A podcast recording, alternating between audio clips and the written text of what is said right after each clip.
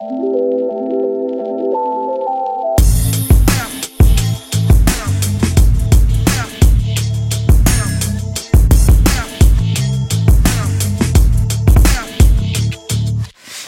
hier ist Pia von Opinory mit einer extra Sonderfolge OMR Media. Die Mission unseres Podcasts, nämlich interessante Gestalter der Medienwelt zu ihren Plänen, Herausforderungen und Träumen zu befragen, verkörpert unser heutiger extra Sondergast Gabor Steingart, par excellence. Wer es nicht mitbekommen haben sollte, Gabor Steingart hat nicht ganz freiwillig seine klassische Verlagskarriere beendet. Zuletzt war er Herausgeber des Handelsblatts, vorher lange beim Spiegel und hat sich zunächst nur mit seinem sehr bekannten Morning Briefing Newsletter selbstständig gemacht. Und daraus ist jetzt eine Community von äh, gut 100.000 Lesern geworden, ein Morning Briefing Podcast entstanden, der sich beharrlich in den Charts hält. Und das Ganze seit kurzem eingebettet in die Media Pioneers Publishing GmbH, mit der er Vehikel und äh, Dachmarke werden möchte für unabhängigen Qualitätsjournalismus mit Clubmodell, mit eigenem Schiff, mit neuem Chefredakteur Michael Bröcker und, das ist auch seit dieser Woche bekannt, mit neuem Investor. Axel Springer wird mit einer 36-prozentigen Beteiligung strategischer Investor. Was er sich davon verspricht, was die Herausforderungen auf dem bisherigen Weg waren und wo er hinschippern will mit dieser neuen GmbH, die er übrigens plant, in eine Aktiengesellschaft umzuwandeln. Darüber haben wir im Podcast gesprochen. Äh, und kleiner Spoiler, was ich nicht wusste, ist, dass es in den frühen 2000ern schon eine viel früher, frühere Version der Media Pioneers hätte geben sollen. Aber dann ist die sogenannte Dotcom-Blase geplatzt und äh, ja, wäre, wäre Fahrradkette. Aber extravagantes Detail. Damals war geplant, im Newsroom dieses neuen Media Players in der Mitte ein Aquarium einzurichten, in dem Haifische schwimmen sollten. Ähm, ja, andere Zeiten, andere Sitten. Jetzt sitzen die Media Pioneers in Charlottenburg in einem sehr vorzeigbaren, frisch bezogenen Büro, in dem es keine Haifische gibt, sondern ein Team von knapp 20 Leuten. Aber das Element Wasser hat sich in der Vision gehalten. Nämlich, wie gesagt, soll es im nächsten Jahr ein Schiff geben, das im Regierungsviertel als schwimmender Newsroom, Event Location und Begegnungsort mit Lesern umweltfreundlich unterwegs sein wird. Aber das alles erzählt Gabor besser selbst. Also viel Spaß. Gabor, es ist sehr schön hier zu sein. Danke für die Einladung. Ja, hallo Pia. Ja, eine große Frage für mich in der Vorbereitung, die mir auch keiner aus dem Team richtig beantworten konnte, war, ob ich dich duzen oder siezen soll. Hintergrund meiner Überlegung dazu war, dass du ja eigentlich sozusagen aus einer Welt kommst, in der eigentlich gesiezt wird. Und ich habe mittelgute Erfahrungen gemacht, in, in, der, in der Welt drauf loszuduzen. Aber jetzt bist du ja Medienunternehmer und ihr seid frisch aus dem WeWork hier ins neue Büro gezogen. Also ist man du okay oder? Ja, das Du ist völlig okay. Stößt dir das jetzt in jedem Moment auf? Nein, gar nicht. Und ich, äh, wir hatten schon ähm, bei der Handelsblatt Media Group mit der ja. Umbenennung, äh, mit dem Anglizismus und dem neuen Verlagshaus, waren wir tatsächlich als, als Corporate Culture vom Sie auf, auf das Du umgestiegen. Ah, wirklich? Unternehmensweit? Äh, unternehmensweit, also sozusagen von, von 0 auf 100.000 Mitarbeiter. Ähm, mein äh, Kollege, der jetzige Vorsitzende der Geschäftsleitung, äh, Frank Doppeider, hatte sich dann ein T-Shirt zugelegt. Ich bin der Frank und ist durchs ganze Haus und hat äh, allen äh, tatsächlich auch nochmal körperlich das Du angeboten. Und das haben wir alle gemacht und hatten ein sehr gutes Gefühl dabei. Dann bin ich froh, dass nicht bei jedem Du dir jetzt, dich dir jetzt wie Nackenhaare aufstellen. Gut, Gabor, viel wichtigere Frage. Es gab diese Woche eine größere Nachricht, nämlich eines Investments von Axel Springer von 35 Prozent. 36. 36 Prozent, goldrichtig. Und äh, das war eine, also hat viel große Wahrnehmung gefunden, diese Nachricht oder Aufmerksamkeit. Und meine erste Frage war, mh, die ich mir gestellt hatte, als ich davon gehört hatte, ob du aktiv nach Investoren gesucht hattest und dir da verschiedene Optionen angeguckt hattest oder ob das einfach eine so ähm, Möglichkeit, die sich da in irgendwelchen Kontakten und Gesprächen, die es gab, so ergeben hatte. Nein, wir haben aktiv gesucht. Das, das Gründerteam von Media Pioneer ist einerseits angesprochen worden, mhm. und zwar äh, von aus zwei Richtungen, von klassischen Medienhäusern mhm. ähm, und andererseits auch von Menschen, die einfach wollen, dass unabhängiger Journalismus in Deutschland eine Chance hat. Also Menschen, die gar keine Medienunternehmen ja. haben, aber die über Geld verfügen. Und kamen beide Kategorien für dich in Frage? Ich habe beides gegeneinander abgewogen und ich äh, habe mich ja, wenn man so will, für eine für eine Mischfinanzierung äh, entschieden. Wir wollen ja Leseraktien machen, ja. äh, haben aber jetzt die strategische und publizistische Führung werden Menschen aus dem äh, Mediengewerbe übernehmen, nämlich Axel Springer einerseits und, und ich und mein Team andererseits. Und in diesem strategischen Investment macht das, als ich darüber nachgedacht hat, aus einer Springer-Perspektive total Sinn, sich da sozusagen ein Visionär mit Traction in Qualitätsjournalismus unter, unter das Dach zu holen. Und vor allem aber auch jemanden, der sozusagen Erfahrung hat, ein, so ein Clubmodell, Membership-Modell aufzubauen. Das gibt ja sozusagen innerhalb des, der Springerwelt existiert das ja als Bezahlmodell so noch nicht. Ich habe mich aber bei dir gefragt, dass ich so, so wie ich deine Historie wahrgenommen habe, dass du auch durchaus immer mal wieder so ein Querschläger in äh, größeren Konzernen bist, dass ich dachte, hättest du nicht eigentlich Lust gehabt, diese absolute Freiheit zu behalten? Und was hast du davon, da so einen Verlag, der auch gut mitreden kann, dir ins Boot zu holen?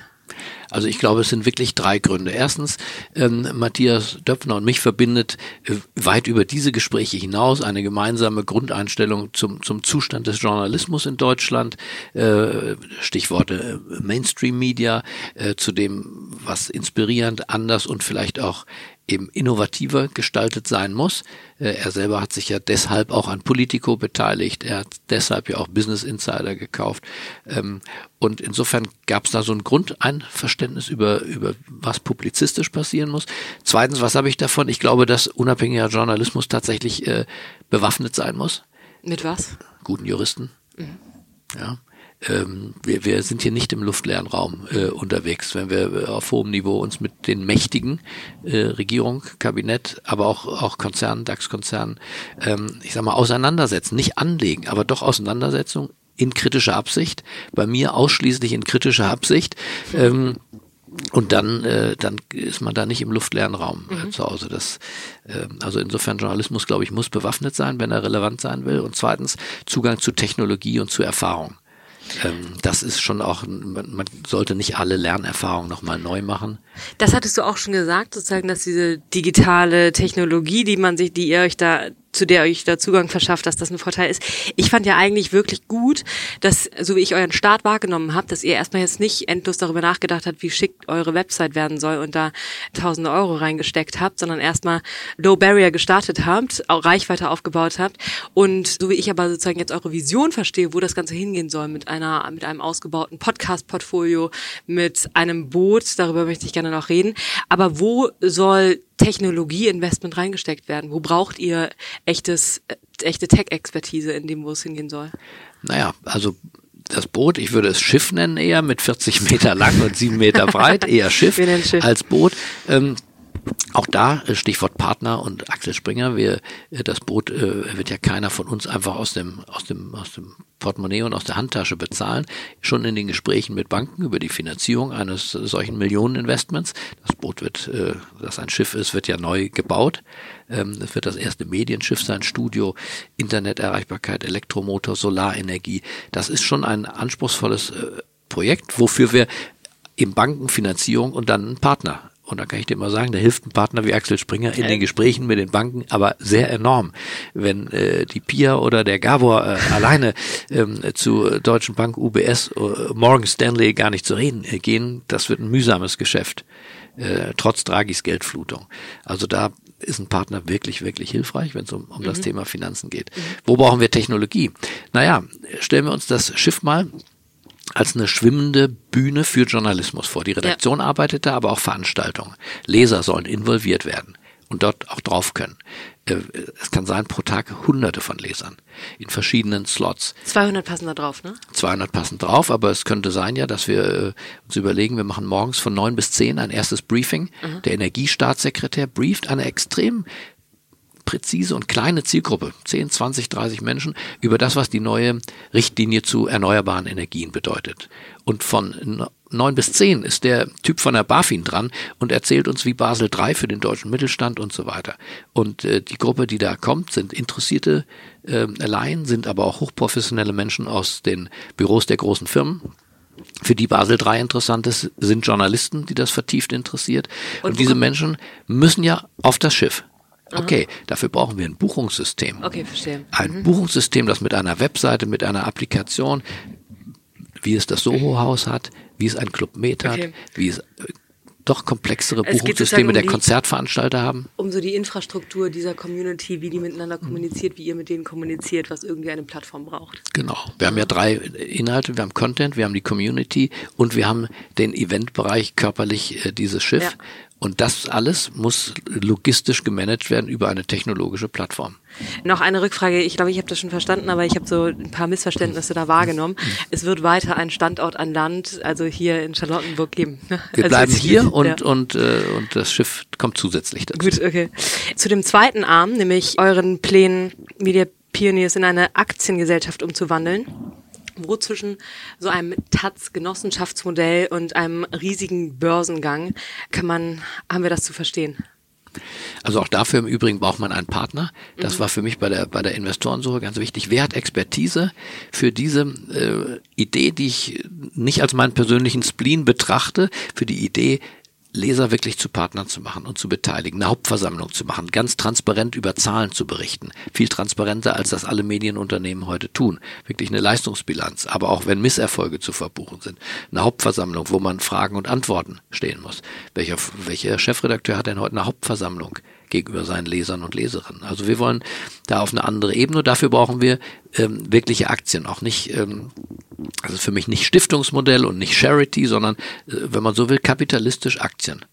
Bei denen allerdings eins, das sage ich auch gleich dazu, garantiert ist in den ersten fünf Jahren keine Rendite. Wir investieren jetzt. Also euer Plan ist sozusagen nicht in den, innerhalb der nächsten fünf Jahre profitabel zu werden, sagst du.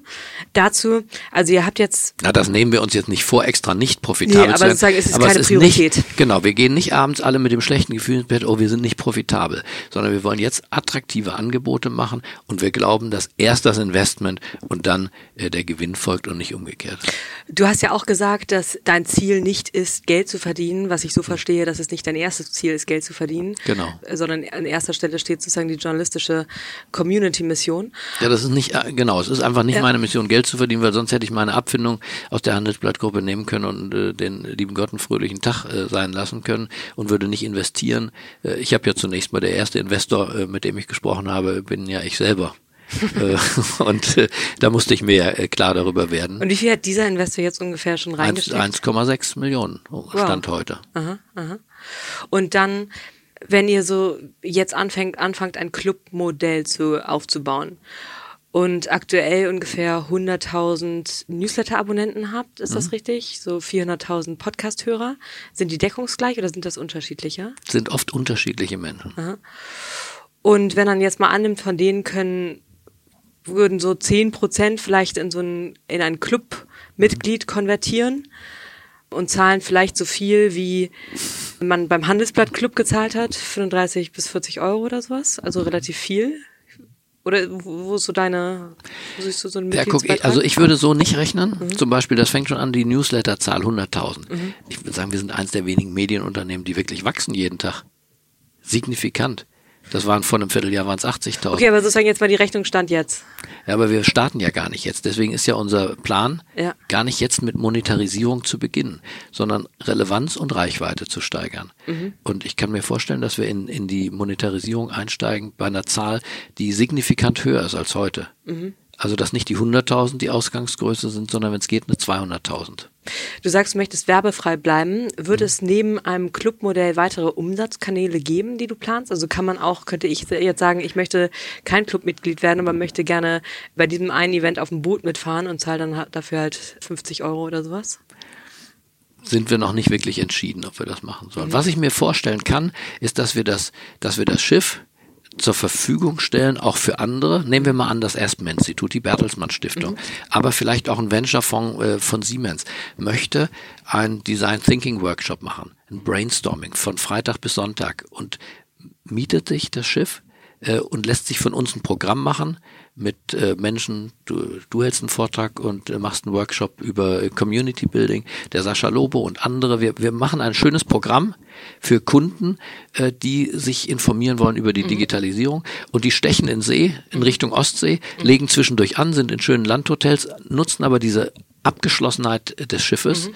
äh, um Workshops zu machen, zu diskutieren und kommen am Sonntag wieder in Berlin an, waren vorher, waren dann bis an, an die Ostsee gefahren oder bis nach Dresden gefahren oder nach Hamburg und haben diese Zeit in diesem, ja, in, in diesem Denkraum äh, Schiff für mhm. sich nutzen können. Mhm. Und das können so Dinge sein, die wir mit Stiftungen zusammen okay, machen, mit Unternehmungen ja. und dafür würde dann auch gezahlt. Ich finde interessant, dass der Ansatz, den du da verfolgst, das ist auch, das entspricht relativ stark so der Silicon Valley Philosophie, wo auch Diktum ist, erstmal nicht an Geld verdienen interessiert zu sein, sondern erstmal an Vision, Mission und, und Purpose. Und wenn das funktioniert und wenn da ein Relevanzrahmen aufgebaut ist, dann kommt das Geld, kommt dann irgendwie von alleine.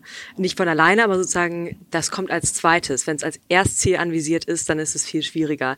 Ist das auch so, so deine Denke, dass die eine konsequent verfolgte Mission am Ende schon großes Potenzial hat, auch wirtschaftlich wirklich interessant zu werden für alle, die daran beteiligt sind? Ich glaube wirklich, es ist ein Fehler, dass man das mit dem Silicon Valley assoziiert. Das müsste man auch mit, mit unserer jungen Generation und mit, mit äh, Deutschen assoziieren. Denn ich glaube, so funktioniert auch das Leben. Dass ich mir erst ein Ziel vornehme und am Ende, wenn ich das Ziel habe, Geld zu verdienen, das ist kein hinreichendes Ziel. Das wird nicht funktionieren. Mhm. Oder wenn ich die Idee habe, ich habe eine große Idee. Hallo? Also so läuft nicht eine große Idee. Ich schließe mich zu Hause ein und nehme mir vor, ich habe jetzt eine große Idee. Ich muss mich für irgendwas interessieren. Mhm. Ich muss den Hunger in Afrika bekämpfen wollen, die Klimakatastrophe. Ich muss äh, Banken äh, merchen wollen und äh, Geschäfte zusammenbringen, die heute noch nicht zusammen sind. Ich muss irgendeine Idee haben von dem, wie ich wie ich mit anderen Menschen was Sinnstiftendes mache. Und dann ergibt sich alles weitere von selbst. Und die Idee, die du verfolgst, ist ja ein sehr viel größeres Dach zu schaffen für Qualitätsjournalismus oder guten Journalismus. Ne? Und Journalismus ein bisschen breiter gefasst als nur ein trainierter Journalist erzählt die Nachrichten. Genau. Inwieweit bleibt das aber Gabor Pioneers und inwieweit siehst du dich als, also ich glaube, du stehst ja auch gerne auf der Bühne. Und inwieweit siehst du dich als sichtbaren und entscheidenden Kopf und Strategen davon? Also bist du, bewegt sich das eher in eine Richtung, hm, wenn man mal als Vergleich nimmt, Economist, was eine etablierte Medienmarke ist, aber vollkommen unabhängig von einem einzelnen Kopf. Die sind alle, die, die Journalisten sind da vollkommen, vollkommen unsichtbar, versus ähm, Online-Marketing-Rockstars, OMR, eine auch Medienmarke, die sehr stark an ihrem Kopf Philipp Westermeier hängt oder unter ihm steht. In welcher Richtung siehst du das, wenn du das Portfolio, was ihr innerhalb eures, eurer Medienmarke aufbaut, mhm. weiter vergrößert? Ich würde eher sagen, tatsächlich wie, wie Vater zum, zum Sohn. Mhm oder zur Tochter, also in, äh, prägend äh, in der Anfangszeit. Und nachher muss äh, muss äh, auch davon unabhängig werden. Muss davon unabhängig das Erwachsensein beginnen. Mhm. Äh, meine Vorbilder wären jetzt nicht die Marketing-Rockstars, obwohl ich das eine tolle Erfolgsgeschichte finde, aber ich schaue eher auf Leute wie Mike Allen, der Politico gegründet hat mhm. äh, und heute ist Politico, obwohl er es verlassen hat, lebensfähig. Rudolf Augstein hat den Spiegel gegründet und ihn geprägt. Ja, ich habe noch viele, viele Jahre mit ihm zusammengearbeitet. Er hat das Unternehmen geprägt, aber sich dann schon rausgezogen. Und heute existiert der Spiegel äh, auch ohne ihn. Und äh, so funktionieren große, große Marken aus meiner Sicht. Ted Turner hat CNN gegründet und geprägt und dann aber äh, eine Marke hinterlassen, die, die alleine lebensfähig mhm. war mal klappt das und mal klappt das nicht.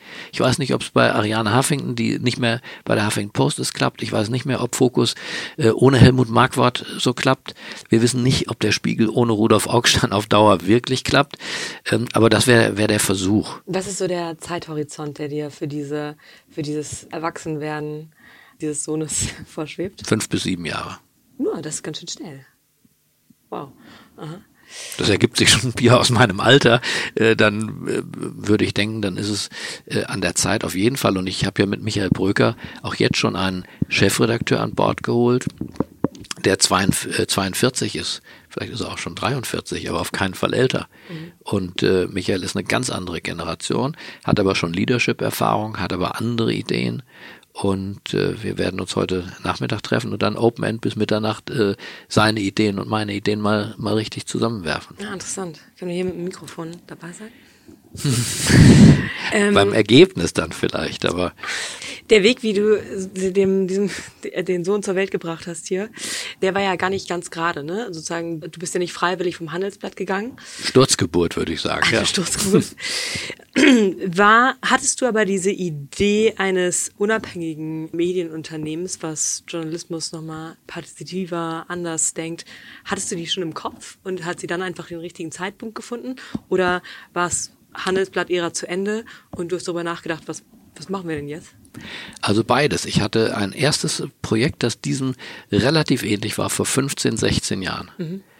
zusammen mit einer namhaften Crew von Leuten, die heute Top-Positionen haben. Und ich würde sagen, die Hälfte des Teams würdest du kennen. Mhm. Äh, also in sehr, und das war die, der Höhepunkt äh, der, der New Economy in Deutschland, als äh, tatsächlich in Amerika viel gegründet wurde und wir ein internationales Medienunternehmen planten. Mhm. Wie ist das? Shark News. Mhm. Shark News.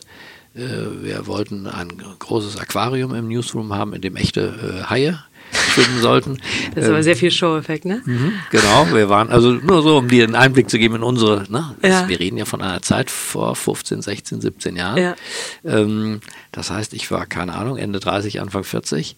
Die anderen aus dem Team zum Teil jünger, die sind heute in der Musikindustrie, die haben danach äh, sind Chefredakteure geworden, anderswo und so weiter. Wir sind heute alle noch in Kontakt, ja. sehr interessant. Ähm, und äh, dieses Projekt ist mit dem Platzen der New Economy ähm, dann äh, zunächst mal zu den Akten gelegt worden und alle haben ihren anderen Weg gemacht. Das war sozusagen noch während deiner Spiegelära? Ja, das war in, ja. voll in meiner Spiegelzeit. Ich war Ressortleiter Wirtschaft. Aha. Ihr könntet die Hai-Idee jetzt fortsetzen und einfach die Haie in die Spree setzen. Auf keinen Fall. Insofern das Wasser bleibt das verbindende Element.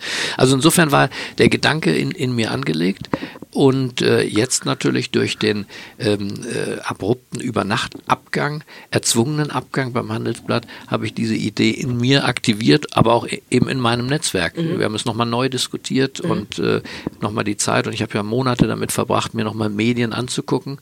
Ähm, wie funktionieren die modernen digitalen Medien? Habe ich mir schon zur Handelsblattzeit angeguckt, mhm. aber ähm, jetzt habe ich das nochmal mit dem Blick des, des Gründers angeschaut. Was hat dich da, abgesehen von dem von Politico und Michael Allen, was hat dich da besonders inspiriert oder begeistert, auch auf einer internationalen Ebene? Naja, ich glaube, dass Axios ein sehr interessantes ja. äh, Projekt ist. Äh, Mike Allen ist von Politico weitergewandert zu Axios, haben heute über 100 Journalisten an Bord, sind, glaube ich, äh, sehr gut durchfinanziert für, für die Startphase. Das ist wirklich tiefer Qualitätsjournalismus, aus meiner Sicht, oder? Ja. Also ja, nicht trashig, nicht Drudge Report, auch nicht Gerüchte, ähm, auch nicht Rush Limbo sozusagen, Talk Radio und, und, und äh, Fake News, sondern das ist wirklich so, so wie wir auch sagen, es gibt viele Wahrheiten, aber es gibt Fakten. Und diese Faktenorientiertheit, mhm. die, die fehlt in der Debatte und da gibt es in Amerika und Axios ist ein gutes Beispiel. Mhm. Und dann hast du jetzt diese Idee, die schon länger existierte, ja innerhalb des letzten Jahres weitergebracht, weitergeführt, als sie damals gekommen ja, ist. Ja, nochmal transferiert. Was hast du in dieser Zeit gelernt? Was du vorher noch nicht wusstest oder konntest? Naja, also damals waren wir, glaube ich, schon noch sehr auf diesem autoritären Journalismus. Aha. Das heißt, die Redaktion weiß alles, der Leser ist dumm und soll doch bitte lesen und zahlen. Äh, heute habe ich äh, auch durch die Handelsblatt-Erfahrung ein sehr viel tieferes Verständnis, wie, wie wer ist der Leser eigentlich mhm. äh, und wie partnerschaftlich muss das Verhältnis sein. Also es war eine totale Vermessenheit der Medien, äh, ihre Leser gering zu schätzen, weil der Leser, auch, auch der Handelsblattleser, also insbesondere wirklich im, im hohen Segment, das gilt auch für die FAZ und für den Spiegel, der Leser ist auf gar keinen Fall dümmer als der Redakteur. Der ist sogar nehmen wir mal Elektromobilität oder das Klonen von Menschen und Tieren. Äh, Menschen, die in dem Bereich arbeiten, die wissen mehr als der Redakteur oft und sind totale Experten in ihrem Bereich und sind aber auch leidenschaftliche Staatsbürger. Also, dass der Leser äh, eben nicht nur ein Leser ist und den aus der Passivität befreien, in der er gar nicht sein möchte. Ist ja auch ein Ansatz oder ein Gedanke, der am Anfang von Opinory von unserem Unternehmen steht. Absolut. Aber ich meine eher die Frage bezogen auf dein eigenes Erfahrungs- und Skillset, weil es ist halt was echt anderes in so einem großen Konzern, Verlagshaus eingebettet zu sein, wo es für alles Sekretärinnen gibt und Urlaubsregelungen und Kantine und so weiter, ist das echt anderes als eben so ein eigenes Ding aus dem Boden zu stampfen. Ne? Und ich glaube, dieser Kontrast und auch das Risiko, was damit einhergeht, hält viele, die vielleicht mit vielen Ambitionen und sogar auch Ideen in Managementpositionen in Verlagen sitzen, davon ab, genau diesen Weg zu gehen. Und was hast du jetzt auf diesem Weg mitgenommen? Was hat dich überrascht oder was hat dich... Jetzt als Start-Upper ja, sozusagen. genau. Worauf hast du nicht vorbereitet? Also ich habe das Gefühl, ganz gut vorbereitet zu sein, weil wir natürlich auch vorher schon, Handelsblatt ist kein Weltkonzern. Wir waren 1000 Mitarbeiter, hatten auch viele kleinere Geschäfte, ja. sodass mir der Spirit unserer dortigen kleinen Geschäfte, Wir haben die Global Edition gegründet, eine englischsprachige Ausgabe, ähm, auch von null bis, bis sie jetzt eingestellt wurde, bedauerlicherweise. Aber das war ja auch ein Start-up. Mhm. Das heißt, ich war an der Gründung von Start-ups äh, in, in, in, meinem Verständnis beteiligt. Mhm. Unterschied jetzt natürlich, dass das Risiko gerade jetzt äh, vor der Partnerschaft zu 100 Prozent bei mir liegt. Klappt's oder klappt's nicht. Andererseits ja, ich bin ein zuversichtlicher Mensch und ich würde jedem abraten, der nicht in sich so eine Grundzuversicht hat, dass die Dinge eher klappen, als dass sie nicht klappen im Leben. Ähm, wer das nicht hat, sollte das nicht anfangen. Gab es aber trotzdem irgendwas, wovor du Skrupel hattest?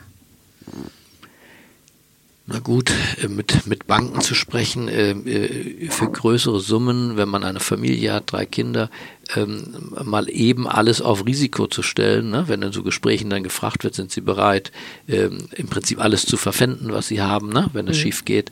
Ähm, so, das sind natürlich Fragen, die hat man als Geschäftsführer, Angestellter, Geschäftsführer einer Firma nicht. Und äh, aber auch da bin ich natürlich nicht tollkühn. Da bin ich vielleicht nicht wie ein 18-jähriger äh, Gründer oder wie ein 24-jähriger. Mit Augenmaß würde ich schon sagen.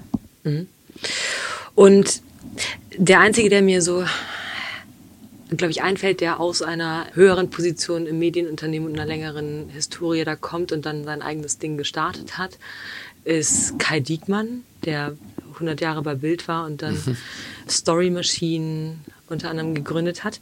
Kennst du? Stefan Aust im Übrigen auch, ah, okay. den Fernsehsender, Stimmt. Äh, den er, den er zunächst ja alleine mit einem Partner übernommen hat, mhm. von ProSieben ja. rausgekauft und alleine entwickelt und dann erst bei Springer eingebracht hat. Also mit ihm hatte ich ja auch über die Jahre einen freundschaftlichen Kontakt bis heute und da weiß ich, dass das war mal ein Abenteuer, das hat ihn auch äh, revitalisiert, auf jeden Fall. Mhm, mh, mh. Ja, vital ist er. Aber ey, fallen dir andere Köpfe aus dem Mediengeschäft ein, denen du diesen Schritt und dieses Risiko, auch eben viel aufs Spiel zu setzen, zur Bank zu gehen, denen du diesen Schritt zutraust? Ja, doch sehr vielen. Ich meine, es, es, gibt Unternehmer wie der Michael Mrons im Veranstaltungsbereich, der das Reitturnier in Aachen aufgebaut hat und im Eventbereich ganz viele Dinge macht als Unternehmer. Mhm. Ähm, ich glaube, dass äh, äh, Matthias äh, Müller von Blumkron, jetzt mhm. Chefredakteur des Tagesspiegels, dass der auch in sich diesen mhm. Entrepreneur Spirit äh, hat, auf jeden Fall. Mhm. Ähm, ich glaube, dass eine Miriam Meckel das in sich trägt, mhm. also dass sie darüber nicht nur lehrt und äh, tolle Reisen mit ihrer Zielgruppe in alle Welt macht, in die Forschungslabors der Zukunft, sondern dass sie auch eine Entdeckerin ist. Also ich glaube, wir haben viele äh, Entdecker durchaus auch im Journalismus. Mhm. Wo ich ganz wenige davon sehe, ist beim öffentlich-rechtlichen. Was keine Kritik am öffentlich-rechtlichen System ist, bin froh, dass wir die auch haben. Im Zeitalter von Fake News ist das eine stabilisierende Säule. Aber aber einen Unternehmergeist sehe ich da nicht. Ich glaube aber, dieser häufig fehlende Unternehmergeist in Redaktionen, auch nicht nur auf so einer Führungsebene, sondern mhm. auch auf einer Juniori juniorigeren Ebene, das ist, glaube ich, ein echtes Problem oder ein Mitgrund, dass es vielen Verlagen nicht so gut geht, wie es ihnen gehen sollte. Weil ich glaube, viele Journalisten nicht das haben, was du hast. Du sagst, du bist journalistischer Unternehmer oder unter unternehmerischer Journalist Journalist mit unternehmerischem Ehrgeiz, so würde ich mich bezeichnen. okay. Und der unternehmerische Ehrgeiz, der ist ja jetzt nicht rasend präsent in Redaktionen. Da gibt es ja häufig eher so ein bisschen so eine Tendenz, Geld stinkt oder also so das oder wenig Interesse daran an der an der an der Business-Seite dieses Geschäfts. Was würdest du jungen oder jüngeren Journalisten raten, um diese Denke zu entwickeln und die unternehmerische Seite am Journalismus mm, so zu erforschen oder kennenzulernen? Also der Fairness halber muss ich sagen, dass ich diese Seite an mir selber auch gar nicht selbst entdeckt habe, sondern dass die von Holzbring irgendwann zu mir kam und sagte, Sie sind irgendwie auch Unternehmer, mhm. Herr Steingart. Sie sind Journalist, aber ich merke ja in unseren Gesprächen, ja, damals war ich ja nicht Geschäftsführer, sondern wir haben über die Entscheidung der Geschäftsführung gesprochen, auch über die Entscheidung anderer Geschäftsführungen in, in seinem mhm. weit verzeigten Reich. Ähm, und weil er an meinem Urteil interessiert war. Und dann hat er gesagt, äh, Sie sind Unternehmer, ich möchte Sie beteiligen und äh, gleichzeitig zum Geschäftsführer machen. Ich möchte, dass die Ideen nicht von der Seitenlinie in, ins Spiel kommen, mhm. äh, sondern, sondern aus dem Mittelfeld ins Spiel kommen. Mhm. Und insofern weiß ich nicht. Also man muss selber auf die Idee kommen, ist jetzt leichter gesagt. Ich bin ja auch gar nicht selbst auf die Idee gekommen, dass das in mir steckt. Ich war 20 Jahre beim Spiegel, wäre ich da auf die Idee gekommen, dass ich irgendwie auch was Unternehmerisches hätte und dass Startups, über die wir ja immer berichtet haben, ähm, dass das auch ich selber sein könnte, weiß ich nicht. Heute würde ich sagen, wenn man jünger ist, eine Sekunde innehalte, halten sich mal ein paar Tage tatsächlich Denkzeit und Denkraum nehmen und zu fragen, wo kann in dieser Medienwelt, wo, wo Influencer entstehen, wo prominente Blogger entstehen, wo kann da mein Platz sein? Mhm. Und ich, das bietet einfach verrückte Chancen, die wir alle vor 20 Jahren nicht gehabt hätten. Mhm. Die Zeit rennt. Eine Frage so zu eurer der Weiterentwicklung eures Produkts. Du setzt ja auf Leserbeteiligung und auf, einer, auf einem Verhältnis von Augenhöhe zwischen euch als Sendern und denen, die euch empfangen. Inwieweit denkst du dieses partizipativere Modell auch tatsächlich auf eure journalistischen Kernprodukte bezogen? Man ist ja ich sehe sozusagen, ich habe verstanden, was ihr an Events, Veranstaltungen und direktem Austausch plant. Aber wenn dann jetzt mal eure Kernprodukte nimmt, einen Podcast und den Newsletter, dann konsumiert man den ja, abgesehen davon, dass ich meine Sendezeit bestimme als Leser oder Hörer, konsumiert man das ja genauso, wie man vor 50 Jahren Radio gehört hat und dabei Zeitung gelesen hat. Inwieweit siehst du, ist deine Vision, dieses, dich aus diesem Einbahnstraßenmodell wegzuentwickeln und da ein den Austausch auch in euren Kernprodukten zu, zu entwickeln? Also zwei schöne Beispiele, wo vielleicht du gar nicht drauf gekommen wärst, dass das was mit Citizen Journalism oder partizipativen Journalismus zu tun hat. Ich bin der Meinung, dass Aktienrückkäufe ähm, keine gute Idee sind. Die Firmen treiben ihren eigenen Aktienkurs, nehmen das Geld, investieren nicht in Menschen, äh, in, in Fabriken und Innovation, sondern kaufen ihre Aktien zurück. Mhm. Äh, das machen die großen amerikanischen Firmen alle miteinander in erheblichem Umfang. Ich habe das kritisiert. Dann ruft mich äh, der Aufsichtsratsvorsitzende der Linde AG an und sagt, mhm. Steiger, pass mal auf, ich mache das auch. 6, noch was Milliarden werden wir demnächst einen Aktienrückkauf. Und ich finde es eine super gute Idee. Und ich würde das gerne mal begründen. Dann habe ich gesagt, okay, einen Tag äh, sammeln Sie Ihre Gedanken und äh, ich möchte das in zwei Minuten sehr kompakt haben, die Gegenargumente. Mhm. Und dann haben wir die gesendet und eine Debatte dazu gehabt über Aktienrückkäufe, gut oder schlecht. Mhm. Ich, ich, bin ein Fan der Aben, Abenomics in Japan und habe das auch ähm, äh, kundgetan. Und dann ruft mich ein mir bis dahin unbekannter ähm, Professor aus Leipzig an, der aber in Japan gelebt hat und für die dortige Zentralbank gearbeitet hat und der das für für den Übel hält. Die dortige Geldflutung, die Konjunkturprogramme, die Steuersenkung, diese Mischung aus Maggie Thatcher und Keynes, äh, ganz andere. Und dann habe ich ihm ebenfalls äh, das Podium gegeben, äh, im Podcast mhm. sich zu artikulieren. Ganz triviale Frage, aber du erwähnst häufiger Anrufe. Wo haben die alle deine Nummer? Tja. Ich weiß nicht, ich bin schon, bin lange im Geschäft oder wir haben auch eine Webseite, man kann mich erreichen. Okay. Selbst wenn die nicht meine private Nummer haben. Okay, der, wie gesagt, der Professor äh, hat uns dann erreicht als Redaktion. Mhm. Äh, oder die schreiben, viele schreiben, keine Ahnung. Jetzt nach der Bekanntgabe haben tausend Menschen geschrieben. Mhm. Wir haben extra eine Mitarbeiterin, eine Kollegin, die wirklich nur Leser, ähm, tja, betüttelt, äh, beantwortet, aber eben auch mit den Leserfragen dann zu mir kommt und, mhm. und die mhm. weiterträgt. Und da sind ganz viele dabei, die auch Vorschläge machen, zum Beispiel, wer im Podcast noch fehlt, mhm. wer da mal auftreten sollte. Also das hat angefangen, ohne dass ich dafür schon ein Gefäß habe. Leute melden sich und sagen, ich bin anderer Meinung, Steiger, und ich mhm. sage, wunderbar, äh, hier ist das Mikrofon. Wie viele Stunden hängst du am Tag am Telefon mit, mit, mit Lesern oder Beitragenden? Naja, bestimmt zwei Stunden. Aha, aha. So, ich habe jetzt noch ein paar Rapid-Fire-Questions, äh, mhm. Fragen. Und die kannst du einfach sehr kurz beantworten. Entweder A oder B oder mhm. sehr kurz. Das Interessante ist, dass sich Deutsche immer daran halten, und die sind ja auch häufiger amerikanische Gäste im Podcast, die halten sich nie an eine kurze mhm. Antwort. Also ich versuche, guter Deutscher zu sein. Okay. Also 2009 ist ein Buch von dir erschienen, das Nicht-Wählen als so legitimen Protest an, bestehen, an der bestehenden Demokratie erklärt. Korrigiere mich, wenn das falsch ist. Was sagst du jetzt, in Klammern kurz vor der Europawahl, zu Nichtwählern? Ich wäre froh gewesen, wenn die politische Klasse mein Buch damals ernst genommen hätte, weil ich gesagt habe, das ist nur ein Zwischenstadium. Die AfD gab es noch nicht. Das ist eine Passivität von Wählern, die sind unzufrieden mit dem Angebot. Irgendwann werden die einen anderen Laden besuchen oder einen aufmachen. Ähm, das Nichtwählerbuch hat von Anfang an gesagt, Nichtwählen ist nicht die Lösung, aber das ist die Alarmmeldung. Mhm. Die Fehlermeldung in der Fabrikhalle äh, klingelt die Sirene. Die Sirene wird nicht die Lösung bringen, aber sie zeigt uns an, dass wir eine Haverie haben. Und wir haben eine Haverie in unserem demokratischen System. Das hat der Nichtwähler uns gezeigt. Jetzt ist er weitergewandert. Mhm damit muss auch eine andere Antwort gegeben werden am Wahltag. Das glaube ich schon. Mhm, okay. Augstein oder Holzbrink? die Mischung von beidem. Oh, ich. das geht nicht. Geht nicht? Nee, ist A oder B. Hier stell dir den Tacho vor, aber es gibt keine Mitte. Na gut, als Journalist schlägt mein Herz eher bei Rudolf Augstein. Mhm. Äh, die, die menschlichen Qualitäten von Dieter von Holzbring äh, sind äh, und die empathischen Fähigkeiten sind deutlich höher zu bewerten okay. als die des Narzissten. Das ist eine differenzierte Kurzantwort. Rudolf Augstein. Ja. Düsseldorf oder Hamburg? Düsseldorf oder Hamburg? Mhm. Hamburg. Hamburg oder Berlin? Berlin, meine Geburtsstadt. Mhm. Hier Charlottenburg, Westberlin oder wo? Kreuzberg. Mhm. Kann mit Klischees nicht dienen. Dein größtes unternehmerisches Vorbild? Da fällt mir keins ein. Ich habe keins, äh, wo ich sage, das, da, da schaue ich jetzt jeden Morgen, morgen hin. Mhm. Nein. Okay. Was tut dir auf deine Karriere geblickt im Nachhinein leid oder was bereust du mit Blick auf die letzten 40, nee, 30 Berufsjahre oder weiß nicht, wenn du angefangen hast zu arbeiten? Bereuen. Naja, ich glaube, ich würde im Nachhinein etwas sensibler äh, mit äh, meinen lieben Kolleginnen und Kollegen beim Spiegel umgegangen mhm. sein. Äh, äh ich hatte eine Chance, äh, dort die Führung zu übernehmen.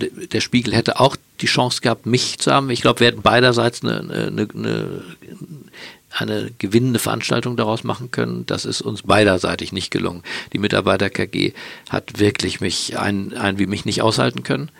Äh, und äh, ich habe letztlich gesagt, dass in einem kollektivistischen System ich nicht länger arbeiten kann. Mhm.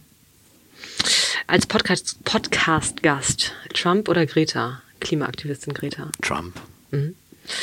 Dein Top-Favorit als Podcast-Gast aus Deutschland, den du noch nicht hattest? Den ich noch nicht hatte und den ich gerne hätte? Ja ich soll ja nicht lügen, fällt mir keiner ein. Robert Habeck, alle, die, die, die irgendwie spannend waren sind, alle schon da. waren hier. Wie traurig ist es. Bundespräsident, der ist für mich äh, nicht der Maßstab aller Dinge. Boto Strauß, wenn du so willst. Also Aha. aus dieser Peter Handke, Boto Strauß, das sind äh, Menschen, die ich lese. Ich würde sagen, jedes Buch gelesen habe, Fan bin äh, und äh, die ich äh, gar nicht kenne. Ob die im Podcast äh, wirklich dann tolle Gesprächspartner sind, weiß ich gar nicht. Aber ich liebe die Tiefe ihrer Gedanken und die Worte, die sie dafür finden. Mhm. Ihr plant das Podcast-Portfolio nochmal deutlich zu erweitern. Die nächsten drei Podcasts, die du am liebsten auf den Weg bringen würdest. Und danach drücke ich einen Bedarf aus. Okay, also die nächsten drei. Ich, ich denke, dass wir mit äh, Sophie Schimanski, unserer Börsenreporterin, das ist genau mein Wunsch, ein ja, Talent danke. haben, genau.